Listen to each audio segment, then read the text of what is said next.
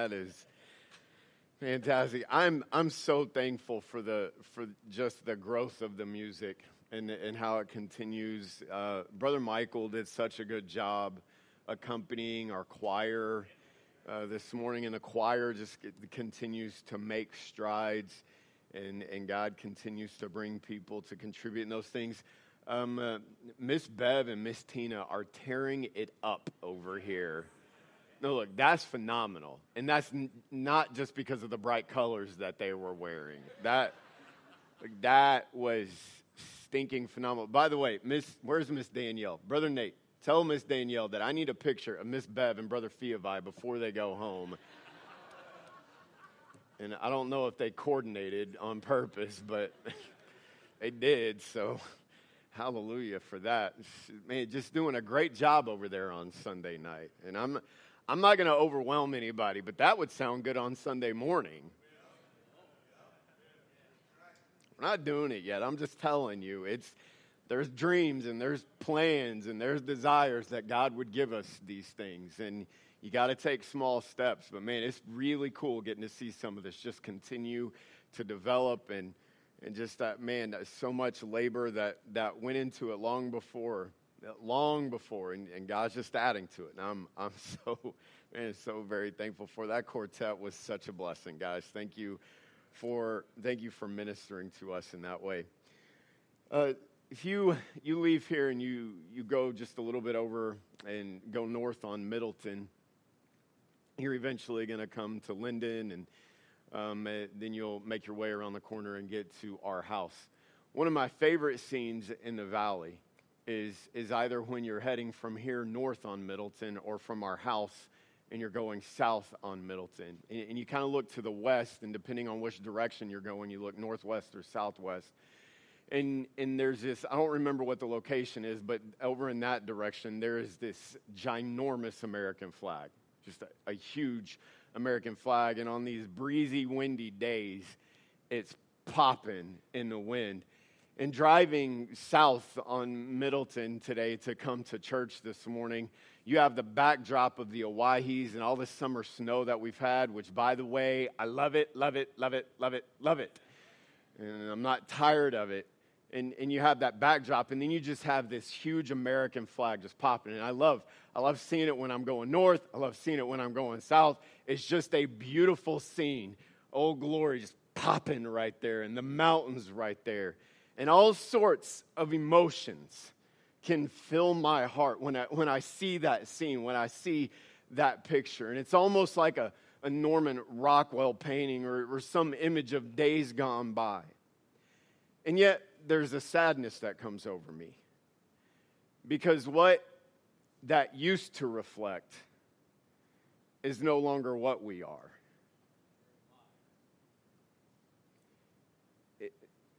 It's no longer an accurate reflection of what's going on in our nation. Now, someone you could argue, and I just want to deal with this, it's not even the, the point of the message. Someone say, well, our nation has had big problems. Yeah, every nation has had problems. There's never been a nation without sin, without problems, and we've certainly had our issues, but there is no doubt that we are on a fast track of descent into chaos and confusion and eventually into irreparable decay and anarchy. And so that scene, while it's nostalgic, are you with me? It's nostalgic. It's not an accurate reflection anymore. It's not what we are. Look in John chapter 11. I understand that's kind of a heavy illustration, but I'm so excited about this. John chapter 11, this is where Lazarus was raised from the dead. Remember, he had, he had been sick, and, and it would help if I turned to John chapter 11, not Luke chapter 11. I'm sorry. I'm looking over there. I'm like, why is that saying that? Oh, that's right. John chapter 11, Lazarus had been sick and Jesus delayed coming, and Lazarus died. And by the time Jesus arrived, they had buried him. And remember what Jesus said to Mary and to Martha in verse 25 I am the resurrection and the life. He that believeth in me, though he were dead, yet shall he live. And whosoever liveth and believeth in me shall never die. And then he asked the question, Believest thou this? So they come to the tomb where Lazarus is. And Jesus says in verse 39, Take ye away the stone. Then Martha, the sister of him that was dead, saith unto him, Lord, by this time he stinketh, for he hath been dead four days. They didn't have the, the same burial procedures that we do today. And, and I, I'm not trying to be morbid, but if you've been to a funeral, if you've had occasions to be at those, they're obviously very difficult and very challenging times. But I just want to deal with this. There is a noticeable difference between a person before they've died and after they've died. And I understand there, there's work that people do, do to prepare a body for a burial. And, and then sometimes people make comments, oh, they look so natural. Or, and I understand the motive behind that. Can I just, can I just say to this? While I think people can do a good job preparing, that it doesn't look natural. It looks as though they've died because they're no longer alive. And I understand there's similarities, but there's a massive difference between a body that is alive and a body that is dead. And in this time, Martha recognizes the decay that would have taken place. And she says to Jesus, No, if you open that tomb, the, the reek that is going to come out of that is going to permeate this entire area, and people are going to run. Jesus, don't do it. He has been dead. And then in verse 40, Jesus reminds her, Said I not unto thee, if thou wouldst believe, thou shouldst see the glory of God. And then he prays in verse 43 And when he had thus spoken, he cried with a loud voice, saying, Lazarus, come forth. And he that was dead came forth bound hand and foot with grave clothes, and his face was bound about with a napkin. Jesus saith unto them, Loose him and, and let him go. And I just want you to get this picture. What he was before Jesus raised him is different than what he was after Jesus raised him. So before he raised him, before he said, Lazarus, come forth, Martha is stressing within, saying, Lord, he's going to stink. The body has been decaying. But Jesus calls him out. And I don't know how it happened. I just know that Jesus is the resurrection and the life, and that he, ha- that he has power over death. And so he speaks his life into that tomb. And Lazarus rises up and he comes walking out bound hand and foot. Now, this is just an interesting side note, and we're going to go back to John chapter 20 in a few minutes. But isn't it interesting that Lazarus had to be loose, but Jesus got his off by himself? Now, just again, another little tidbit of Jesus is just better and different and greater in every way. And so Jesus proclaims this life into that tomb, and Lazarus comes forth. Look over into chapter number 12, if you would, please. And in verse number nine, much people of the Jews therefore knew that he was there. And they came not for Jesus' sake only, but that they might see Lazarus also, whom he had raised from the dead. But the chief priests consulted that they might put Lazarus also to death, because by, by reason of him, many of the Jews went away and believed on Jesus. Joe, it's again the statement Lazarus before, the res- before his resurrection was one thing, then after his resurrection, he was a different thing. Like, obviously, now get it. You ready? His life reflected the resurrection. In the tomb, dead, bound up, stinky, decaying, nasty. Jesus speaks the resurrection life into that tomb. He comes out. Now he's sitting and he's eating and he's having fellowship, and people, because of the aroma of his life, are believing on Jesus themselves. He's, he has this resurrection life that is being reflected in his life. He's reflecting the resurrection.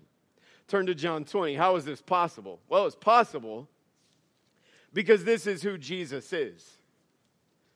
No, Jesus is the resurrection and the life. In verse 5 through 7 that we read, they see the empty tomb, they, they see the discarded, the intentional place, the intentionally placed burial garments and rags. And then in verse number 27, Jesus speaking to Thomas, and this has a specific focus and context, but we mentioned this as a side note this morning that the scars, when Jesus said, Reach hither thy finger and behold my hands, and reach hither thy hand and thrust it into my side, and be not faithless but believing, Jesus is saying to Thomas, Listen, look at my scars. They're not evidence of my death, they're evidence that I conquered death. Now get it. Wounds don't heal after you die. I'm, I'm not a doctor, I'm not a medical expert. No, you can cover them up, but they don't heal. Wounds healing and becoming scars are a sign of the divine work of God in bringing life and in giving life and in restoring life. And so Jesus is there and he is a he is reflecting in himself the power of the resurrection. He is reflecting as he was able to give it to Lazarus, so he was able to demonstrate it in his own body. Please stay with me. He's reflecting the power of the resurrected life. Now turn to Romans 8. Romans chapter 7, I mentioned this in the parenting class this morning. Romans chapter 7 is all about that struggle. You know what struggle I'm talking about, right? Okay, the Apostle Paul, a man of God. Agree or disagree? Man of God, knew God, walked with God, had genuine, amazing interaction with God, and yet he even struggled with the flesh. And he said, That which I would do, I don't. Meaning the stuff I really want to do and that I know I should do, sometimes I struggle to do them. And that which I would not do, meaning the things that I shouldn't do. And in my heart, in, in the part of me that knows God and wants to honor Him, I know I shouldn't want to do those things and I don't want to do those things. And yet I can end up in a moment, I can end up doing them. You have this tension, you have this, you have this struggle that is going on. But then, while it seems hopeless in the way that you end chapter 7, when he says something like, Oh, wretched man that I am, and then he transitions in verse 25, I thank God through Jesus Christ, our Lord. And so he's going to begin to talk about hope. And in chapter number 8, he begins to detail that hope. He says in verse number 8, this is a bummer. So then they that are in the flesh cannot please God. Are you breathing? You're in the flesh. What's the point? No, you can't please God because you're broken and marred by a sin nature that is at enmity with God. Well, then, what is the point of church and what is the point of the Bible and what is the point of all of this trying to follow Jesus if in the flesh I cannot please God? Notice verse number nine. That's why you got to read the Bible. But ye are not in the flesh, but I am in the flesh. Yeah, but there's something else going on in you but in the Spirit, if so be that the Spirit of God dwell in you. Hang on, how do you have the Spirit of God? Well, I had an experience or I did something. No, no, no, no, no. You get Him when you're saved. I got the Spirit of God when I'm saved. Now, if any man have not the Spirit of Christ, he is none of his. And if Christ be in you, the body is dead because of sin, but the Spirit is life because of righteousness. Notice verse 11. But if the Spirit of him that raised up Jesus from the dead dwell in you, Hang on. The source of the resurrection power takes up residence in you when you get saved. this is happy. okay, do you remember when you got saved? You know what you were when you got before you got saved? whether you were five, whether you were 55, whether you're 32, whether you grew up in church, or whether you were raised in a God hating home or in a sophisticated, arrogant lifestyle that frowned upon anything having to do with God, no matter what you were saved out of, whether you lived a, a pristine life that was admired by every societal uh, um, stage, or whether you were considered the basest sort. You know what you were before you got saved? What the Bible says. You were dead in trespass and sin. You were like Lazarus in the tomb, and you could do nothing to get yourself out and you didn't come to church and you didn't pull yourself out No, it's not the, I love Brother Fiavai's testimony about his daddy. It's not the going to church that saved him. It's the lifting up of Jesus that was, that he was drawn to. And it's Jesus that saved him. And when you put your faith in Jesus Christ, his death and his resurrection, that life giving redemption was breathed into the tomb, the, the, the hopeless tomb in which you resided, and God gave you new life. Came out and you got loosed. It's good stuff. No, that happened. You may say, well, I didn't know that happened. No, if any man be in Christ, he's a new, a new creature. It's good stuff.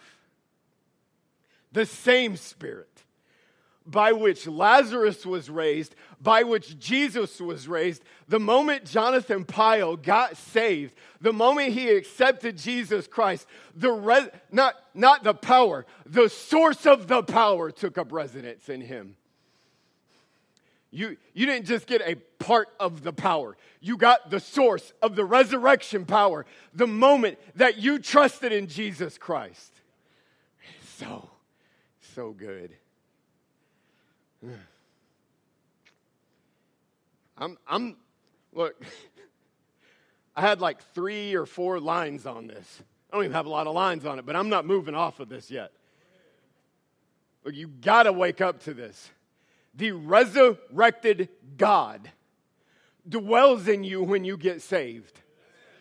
Now, you don't have to work for it. You don't have to change a bunch of stuff. You don't have to go through some kind of motion. You have to accept Him for who He says He is and what He says about you. And when you believe in Him, He saves you and He takes up residence in you. And the resurrected God, by the Spirit of God, lives in you. it's amazing.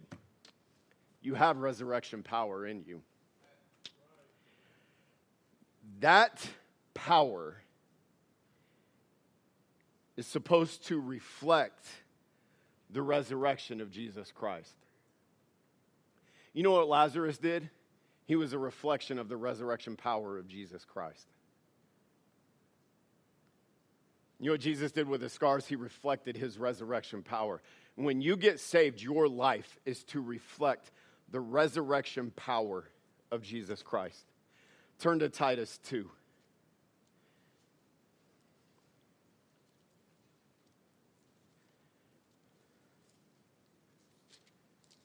There's other passages that we could go to, but Titus, the whole book has this tension in it. Are you ready for the tension? Can I give you the tension? Here's the tension how you are saved, not by works, versus what salvation is supposed to produce consistently good works. There's this tension. Sometimes people can read things like this and they go, No, see, you have to be saved by works. No, no, no, no. You can't be saved by works.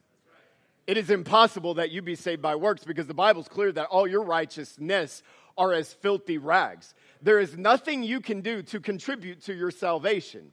You're saved by Him alone, or you're not saved at all. Jesus doesn't contribute like two thirds or three fourths or whatever measurement you want to give.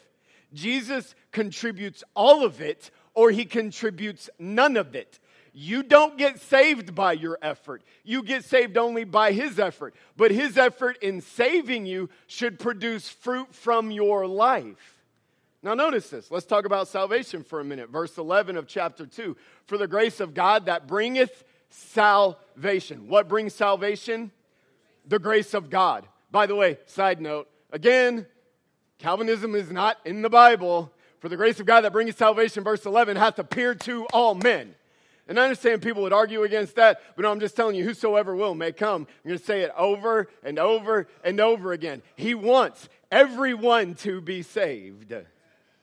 Look at chapter 3, verse number 5. Not by works of righteousness which we have done, but according to his mercy, he saved us by washing of regeneration and renewing of the Holy Ghost. Look at chapter, chapter 3, verse number 7. That being justified. Oh, that's such a good Bible word. Brother Nate talked about salvation, talked about redemption. Can I talk about justification for just a moment?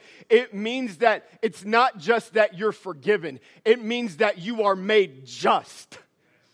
It's as though you haven't sinned because he has paid for your sin and he has given you his righteousness in replace of it because you have believed in him.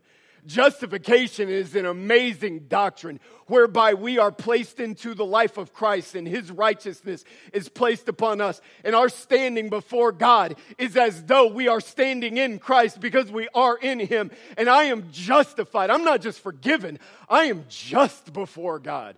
How are you justified? Therefore, being justified by, read it, by what? By what? by grace. Therefore, being justified by grace.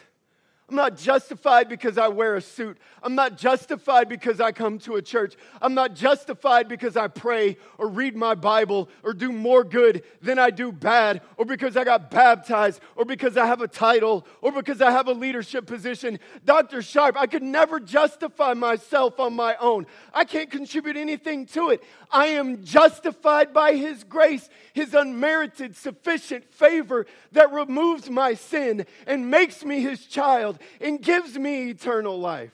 That's the first part of the tension. That sounds really good. I like that part. But here's where we start bothering people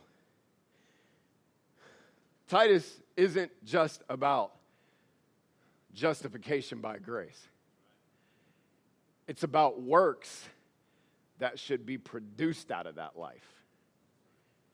Say, so can you prove that? Thank you for asking. Look at verse 7 of chapter 2. In all things, showing thyself a pattern of, next two words.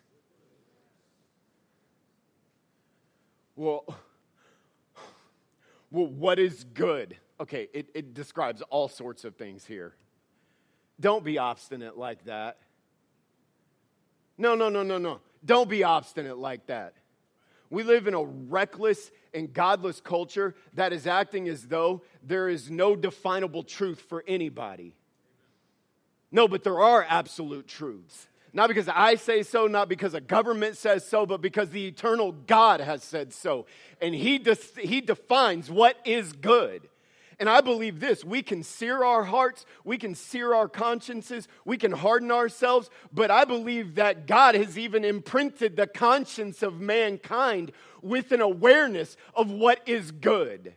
Now, you can talk to lost people and they have some semblance of right or wrong. And you ask them, well, where did that come from? Like, well, I don't really have any idea. But we, we have the ability because we're made in the image of God, though we be broken, though we be dead in sin, to recognize there are things that would be good and there are things that would be bad.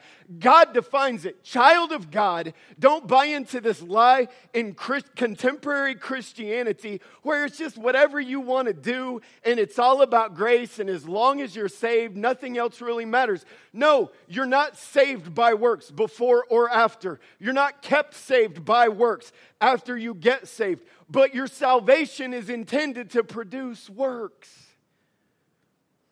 Verse 10 of chapter 2, not purloining, but showing all good fidelity that they may adorn the doctrine of God our Savior in all things. Verse 14, who gave himself for us that he might redeem us from all iniquity and purify unto himself a peculiar people, zealous of. What are the next two words? Verse 1 of chapter 3 let them, excuse me, put them in mind to be subject to principalities and powers, to obey magistrates, to be ready to every, what's the next two words? Look at verse number 8. This is a faithful saying, and these things I will that thou affirm constantly that they which have believed in God might be careful to maintain. Read the next two words good works. Look at verse number 14. And let ours also learn to maintain. Read the next two words, please. Good works. What is going on here? Well, look at chapter 3, verse number 3. For we ourselves also were sometimes foolish, disobedient, deceived, serving divers lusts and pleasures, living in malice and envy, hateful and hating one another. You know what that's describing? Life in a tomb dead in sin, at enmity with God. I'll read the list again. For we ourselves also were sometimes foolish, disobedient, deceived, serving divers lust and pleasures, living in malice and envy, hateful, and hating one another. Oh, aren't you thankful for verse number four in your life, Brother Max? Man, aren't you thankful, Brother Vi, for verse number four? But after that, the kindness and love of God our Savior toward man appeared. What is that? That's Jesus incarnate in a manger from a virgin, a sinless life on a cross, in a tomb, out of the tomb three days later. That's the salvation, redemptive, justifying plan of his kindness and goodness. And when that life came into you, he changed you. He emphasizes it again in verse number five not by works of righteousness, but according to his mercy. But that life of the resurrection in you is meant to produce good works. So here's the question. Brother Robbie, can you go get the thing? Here's the question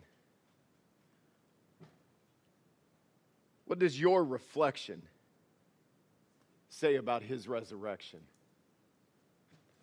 Just come stand up here and hold it for a second. What does your reflection say about his resurrection?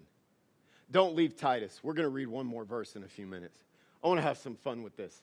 Brother Vi, can you bring Sete up here? Yeah, come on, Sete. You heard me say your name. Get up here, homie. I'll give you some extra jelly beans. Come here, homie. Come here. Come here. Stay over there, bro. No, get up here, brother Vi. But you just stay over there. Get don't don't get no close. Hey, you like my son? What's up?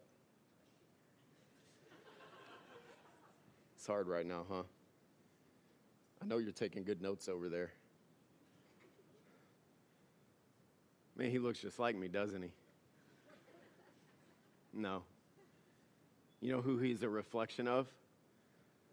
The one out of whom his life comes. I'm to bring Rothana up here, too. Obviously, you look at the three of them together, you're like, yep, yep, there it is. It's beautiful, too. It's a reflection of life. It didn't come from him, didn't come from him, but it produced him, and he is a reflection of it. Bud, get up here. Go see daddy for a second. Sete, stay there.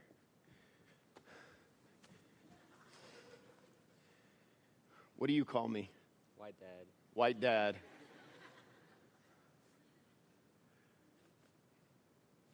we have an understanding. Are you good with this, Ji Young?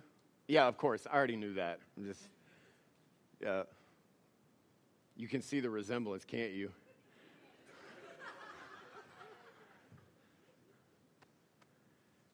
no, he comes in like literally every week, comes up and hugs me. Hey, white dad.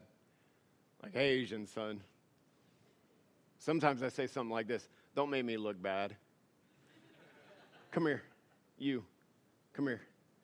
Not you, Jordan. I'm not using you right now. Actually, actually, can you see it? I was, I, I've been in the store and people, and people don't even know me. They go, well, you can't deny them. And I'm like, how did you know I was trying to? oh. And so to him, like, yeah, man, stand up. You don't have to be embarrassed about this. I mean, you got you got enough of your mom to make you look handsome. Handsome and smart. And yes, you too. From your mama. Hallelujah. Say, are you getting it?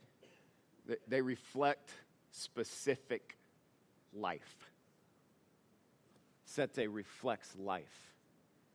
Jason reflects life. Bud reflects life. Y'all can sit down. Thank you for the help. What does your reflection say about his resurrection? No, no, I'm going to talk about it. Are you ready to carry this around a little bit? Yes, thank you. I went in there just to see how heavy it was and decided just to let you carry it. You're strong. What does his resurrection, or excuse me, your reflection say about his resurrection? Let's just walk around for a minute. You good? Let's just put it here in front of the team boys for a minute. No, no, no, no. Every one of you that claim to know Jesus Christ as your Savior, the resurrection power of Jesus Christ should be reflected in your life. Look, I'm not, I'm not ashamed of this and I'm not afraid of that. That resurrection power should be reflected in what you think about and in what you choose to not think about, what you listen to, your honesty with your parents, your attitude when you're at home the resurrection power of Jesus Christ should be reflected. You should be reflecting the resurrection power of Jesus Christ in the way that you live your life. Now, I don't, I don't want you to worry about what I think because none of you are going to stand before Jonathan Pyle one day and give an account. You are going to stand before God one day and give an account. If you name the name of Jesus Christ, his resurrection life should be reflected in the way that you live your life. Come over here to the young ladies, and you're beautiful. And young ladies, I'm so thankful for you. And I see you spread out tonight, and you're all over the place tonight. But I want you to get this. Please get this. His life should be reflected in your attitude. And when you're at school, when you're talking to your friends, the things that you're texting about, what you're looking at on social media, what you're saying, what you're liking, that all of that should be reflecting the resurrection power of Jesus Christ. And I wonder if we could just go through some teenage phones tonight. I wonder if we could go through some teenage Instagram accounts and Facebook accounts and Twitter accounts and whatever other platform you want to use tonight. If we would see resurrection or we'd see a tomb.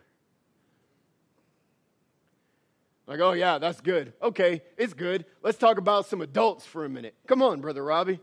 You're going to have to work, Brother Z. You say, I'm just, resurrect, I'll just park right here in front of Brother Max and Miss Carrie.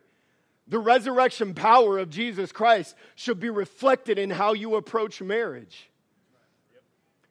Oh no, marriage is a beautiful picture of Jesus' love. When Jesus looked across all of his creation and said, I'm to pick a thing to reflect my love for people, he chose marriage. It is it is such a sacred and precious, precious institution before God. And your marriage, whether it's Max and Carrie or Nate and Danielle or the Razumovs or anybody else, it should be a reflection of resurrection power. I'm just wondering, wives, can, could we, if it were possible to scroll through your interactions with your husband and your attitude and your embracing of the role that God gives you, do we see resurrection or do we see tomb? Men, Jesus sets a very high standard for a husband's approach to his wife. And it's not one of dominance, it's one of cherishing and protecting and providing both spiritually and emotionally and physically. And I wonder if we scroll through your interactions as a husband and your willingness to take hard stands and your willingness to deal with hard issues in a gentle and controlled way. I wonder if we scroll through, do we see in your interactions resurrection life? Or a tomb. Let's walk over here for a minute. Let's just park it right here. No, no, look at it. Look at it. Not me. What's going on in your brains? Men, if it was good for me to talk to the teenagers about this, it's good for me to talk to you about this. What does, what does your use of social media say about the resurrection power of Jesus Christ? Look, pornography continues to be a scourge that is laying waste to people's lives. And I'm not, t- it, look, I can throw all kinds of stats at you out there, but I'm talking about laying waste to people's lives inside churches And whether it's behind a pulpit or in a pew, there are people who are allowing the vice of sexual perversion to wreak havoc in their lives. And you're looking at them and you're not seeing resurrection power that's delivered you from these vices. You're seeing a tomb in which they continue to live in something that Jesus has given them power to overcome. And it's not just a man problem anymore. It's a female problem.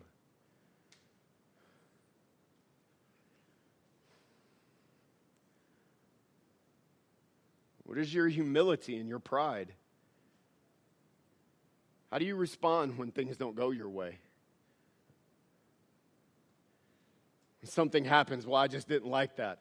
Does your response reflect the resurrection or does it reflect the tomb?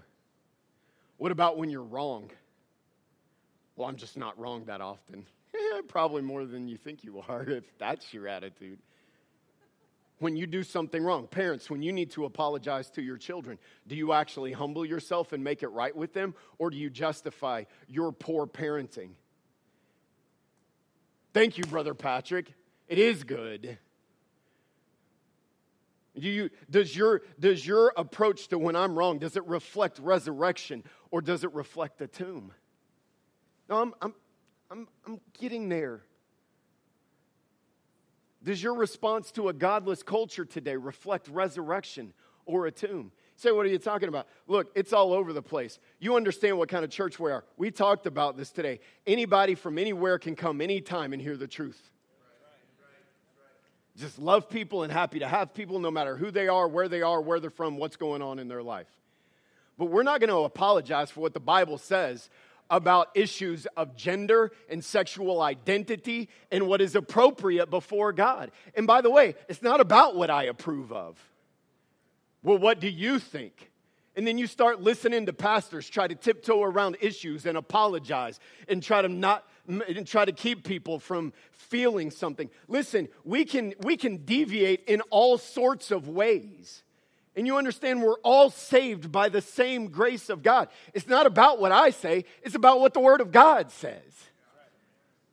Jesus never gives us, never, ever, ever gives us permission to be unkind, to be ugly, to be nasty, to make fun of, to criticize, to, to criticize in this demeaning way. But we're not going to be ashamed of the truth of the Word of God either. I'm telling you, there's, there are wars that are going on in this culture right now.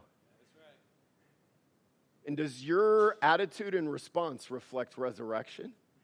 Or does it reflect redemption? Or, excuse me, does it reflect the tomb? Look, man, man I, even after we get saved, we can struggle with things, can't we? And don't, uh, we, you struggle with all sorts of stuff after you get saved. But that struggle ought to reflect resurrection power not constantly living in a tomb. You say, Well, I've had to ask for forgiveness more than once. Well, everyone who's ever had to ask for forgiveness for the same thing more than five times raise their hand. No, I'm serious about this. Look, okay, I got both hands up. Yeah. I mean, I, I, a lot, a lot. Like, what does that mean? That means it can be a struggle, but you better keep struggling to allow the resurrection power to be reflected in the way you live your life. We're almost done, Brother Robbie. Can you just stay there, please? I want to read you one more verse Titus chapter 1, verse 16. They profess that they know God, but in works they, what's the word? Deny Him. Being abominable and disobedient, and unto every good work reprobate. Oh, yeah, I know, I know who that's talking about. Okay, good. I'm glad in your religious conceit you know who that's talking about. Can I tell you what Proverbs says? These six things that the Lord hate, yea, seven are an abomination unto him. A proud look, a lying tongue, hands that be hands that shed innocent blood, feet that are swift and running to evil. Says a couple of more things, and and and it talks about he that soweth discord among the brethren. Pride and sowing discord. Yeah, I know who that's talking about. No, no, no, I'm telling you, God wants to affect every part of our life. And we've set aside certain things that the Bible obviously is against. And we say, yep, those are the major things. No, every part of your life is supposed to be affected by the resurrection. So when you look at your reflection, is your life reflecting the resurrection or is it reflecting a tomb? I'm not, say, I'm not asking tonight, or I'm not, I'm not claiming tonight that you're not saved. I'm stating tonight that if you are saved, his resurrection should be seen in the way you live your life. Your reflection, your life should reflect his resurrection. So, what do you see? Let me ask you another question. What do your kids see? What is this? What, is, what do your coworkers see? What does God see in the dark corners of your life?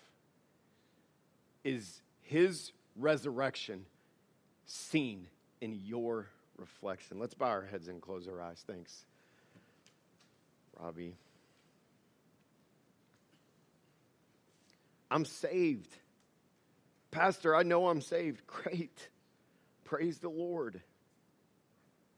Salvation is not about doing or not doing something, it's about believing in Jesus Christ. But He has the authority to demand of us that His life produce a specific life. So I'm just asking is His resurrection seen in your reflection?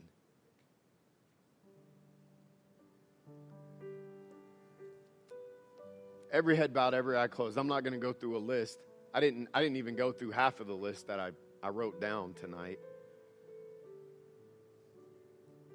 I wonder if there'd be anyone who would say, His resurrection life is not reflected in every part of my life. There are areas in my life that I am not reflecting the resurrection power of Jesus Christ. And I need I need God's help. And I want God's help to change that. I'm not talking about losing your salvation. I'm talking about is your salvation producing the life it was intended to produce?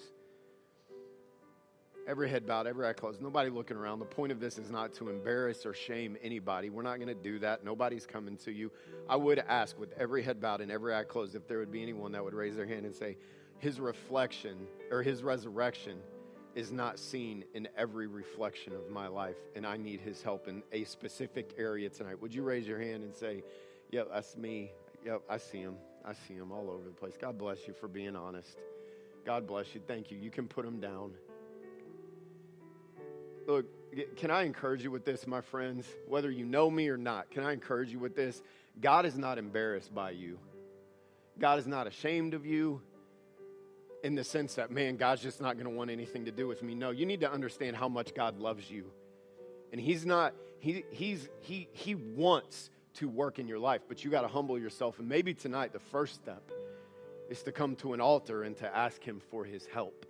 You say, Well, I, I just, I'm not comfortable doing that. Well, maybe it's something to get comfortable with. If God continues to speak to you, maybe you need to respond to Him in some areas. The young people, maybe you need to go to your parents and respond. God, help us to reflect the power of your resurrection in the way we live our lives. If somebody's not saved tonight, God, I pray that they get saved and accept Christ. God, help us, please, in Jesus' name. Amen. Let's all stand together. Brother Nate's going to begin to sing. If God has spoken to your heart, you respond to Jesus while we, while we sing.